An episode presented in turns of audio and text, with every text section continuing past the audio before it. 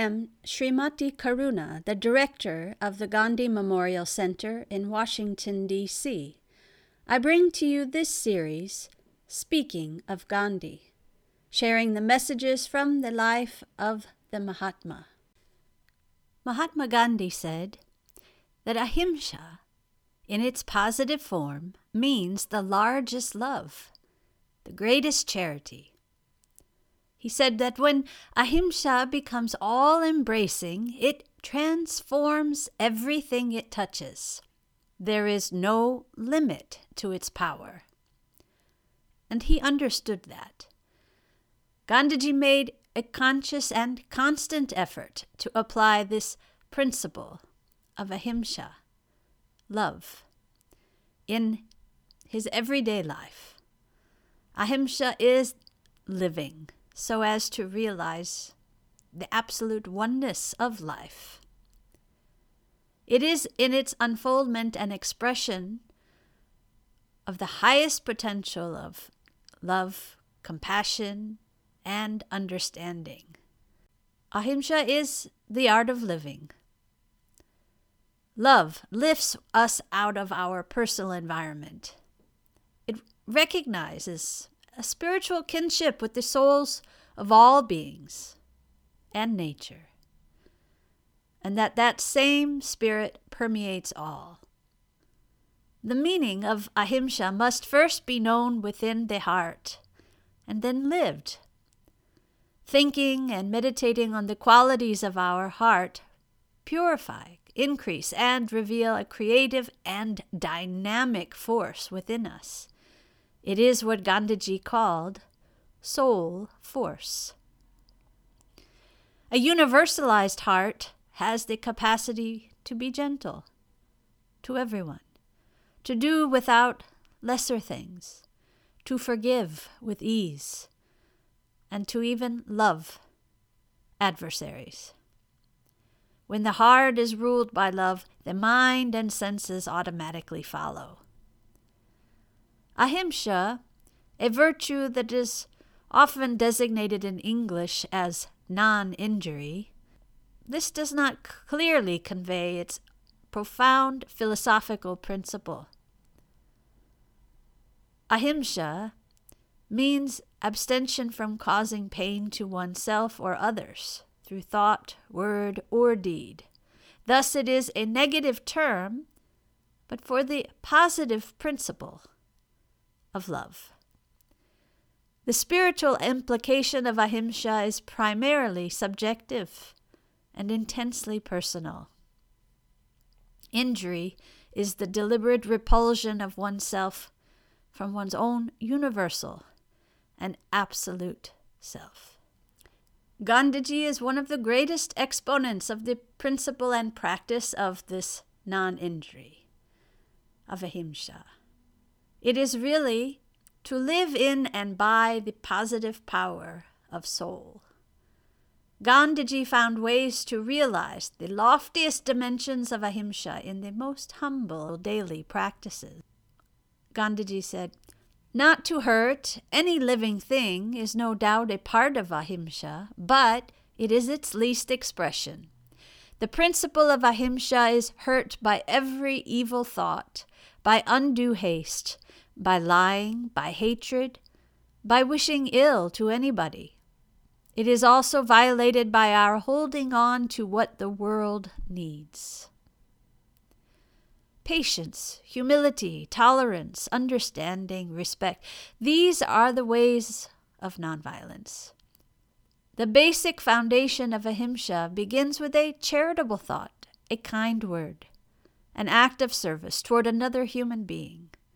When our very nature revolves around such an existence, there is no doubt in our mind as to how to approach a difficult situation or how to resolve a conflict because we have already fortified our heart and mind to be flexible, creative, and fearless.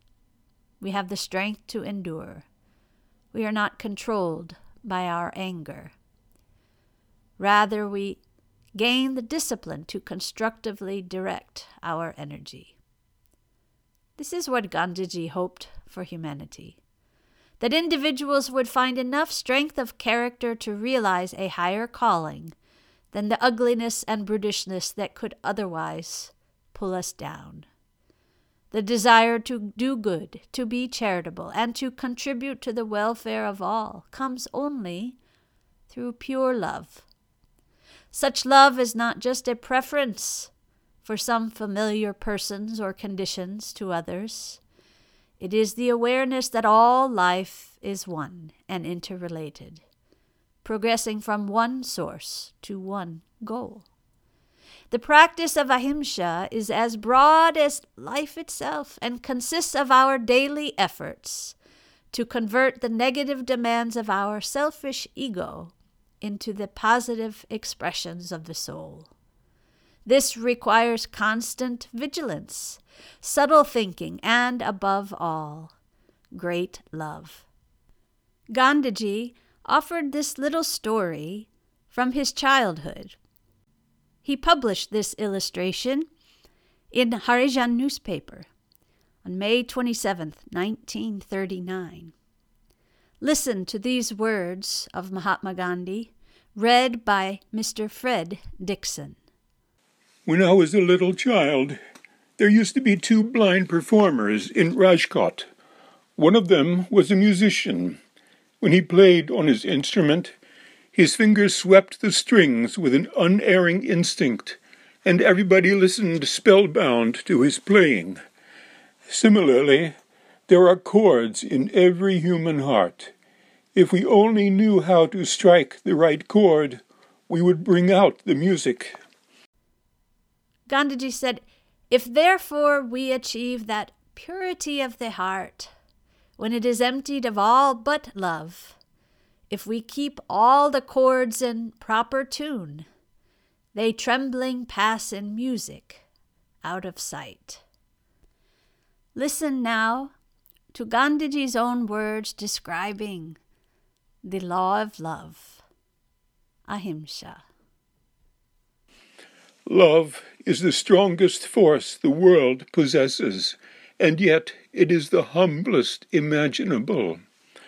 Love will make life bearable for you, because love has a special quality of attracting abundance of love in return. Love and truth are faces of the same coin, and both very difficult to practice, and the only things worth living for. A person cannot be true if he does not love all God's creatures. Truth and love are there for the complete sacrifice. Without truth, there is no love. It is my firm belief that it is love that sustains the earth. There only is life where there is love. Life without love is death. Love is the reverse of the coin, of which the obverse is truth. If love was not the law of life, life would not have persisted in the midst of death. Life is a perpetual triumph over the grave. If there is a fundamental distinction between man and beast, it is the former's progressive recognition of the law and its application in practice to his own personal life. All the saints of the world, ancient and modern, were each, according to his light and capacity, a living illustration of that supreme law of our being. Scientists tell us that without the presence of the cohesive force amongst atoms that comprise this globe of ours, it would crumble to pieces and we would cease to exist. And even as there is a cohesive force in blind matter, so must there be in all things animate, and the name for that cohesive force among animate beings is love. We notice it between father and son between brother and sister, friend and friend. But we have to learn to use that force among all that lives. In the use of it contains our knowledge of God. Hatred ever kills. Love never dies. Such is the vast difference between the two. What is obtained by love is retained for all time. What is obtained by hatred proves a burden in reality, for it increases hatred. The duty of a human being is to diminish hatred and to promote love. The law of love, call it attraction, affinity, cohesion, if you like, governs the world. The universe continues in spite of destruction incessantly going on. Truth triumphs over untruth. Love conquers hatred. We will have ample cause to congratulate ourselves if we learn to substitute the law of love in society for that of the jungle, and instead of harboring ill will and enmity in our bosoms, against those whom we regard as our enemies, we learn to love them as actual and potential friends. The world is full of violence, himsa, and nature does appear to be red in tooth and claw. If man has a divine mission to fulfill, a mission that becomes him, it is that of nonviolence, ahimsa. The religion of nonviolence is not meant merely for rishis and saints. It is meant for the common people as well. Nonviolence is the law of our species, as violence is the law of the brute. The dignity of man requires obedience to such higher law to strengthen the spirit. Man, as animal, is violent, but as spirit is nonviolent. The moment he awakes to the spirit within, he cannot remain violent. Either he progresses towards ahimsa or rushes toward his doom. That is why the prophets and the avatars have taught the lesson of truth, harmony, brotherhood, justice, all attributes of ahimsa. Nonviolence is, therefore, in its active form, goodwill toward all life. It is pure love. I read it in the Hindu scriptures, in the Bible, and in the Koran. Nonviolence is a perfect state. It is a goal toward which all humanity moves naturally, though unconsciously. Though I realized more than ever how far I am from that goal, for me, the law of love is the law of my being. Each time I fail, my effort shall be all the more determined for my failure. Nonviolence means a notion of compassion. It means shedding from us every trace of ill will for others. It does not mean abjectness or timidity or fleeing in fear. It means, on the contrary, firmness of mind and courage, a resolute spirit. Let us resolve that we will never give up the pursuit of truth. To follow truth, the only right path in this world is that of nonviolence. Nonviolence means an ocean of love whose vastness no one has ever been able to measure. If it fills us we would be so large hearted that we would have room in it for the whole world. I know this is difficult to achieve, but not impossible. Nonviolence is a living force. No one has ever been or ever will be able to measure its limits or its extent. Nonviolence means universal love. It implies compassion for all living beings and the resultant strength to sacrifice himself. Since many mistakes may be made while this love expresses itself, we cannot give up the quest for the whole of this Dharma. Even the mistakes committed while seeking the pure path take us a step forward in the quest. Nonviolence implies love, compassion, and forgiveness. The Shastras describe these as the virtues of the brave. This courage is not physical, but mental. Nonviolence is a great vow. It is more difficult than walking on the edge of a sword.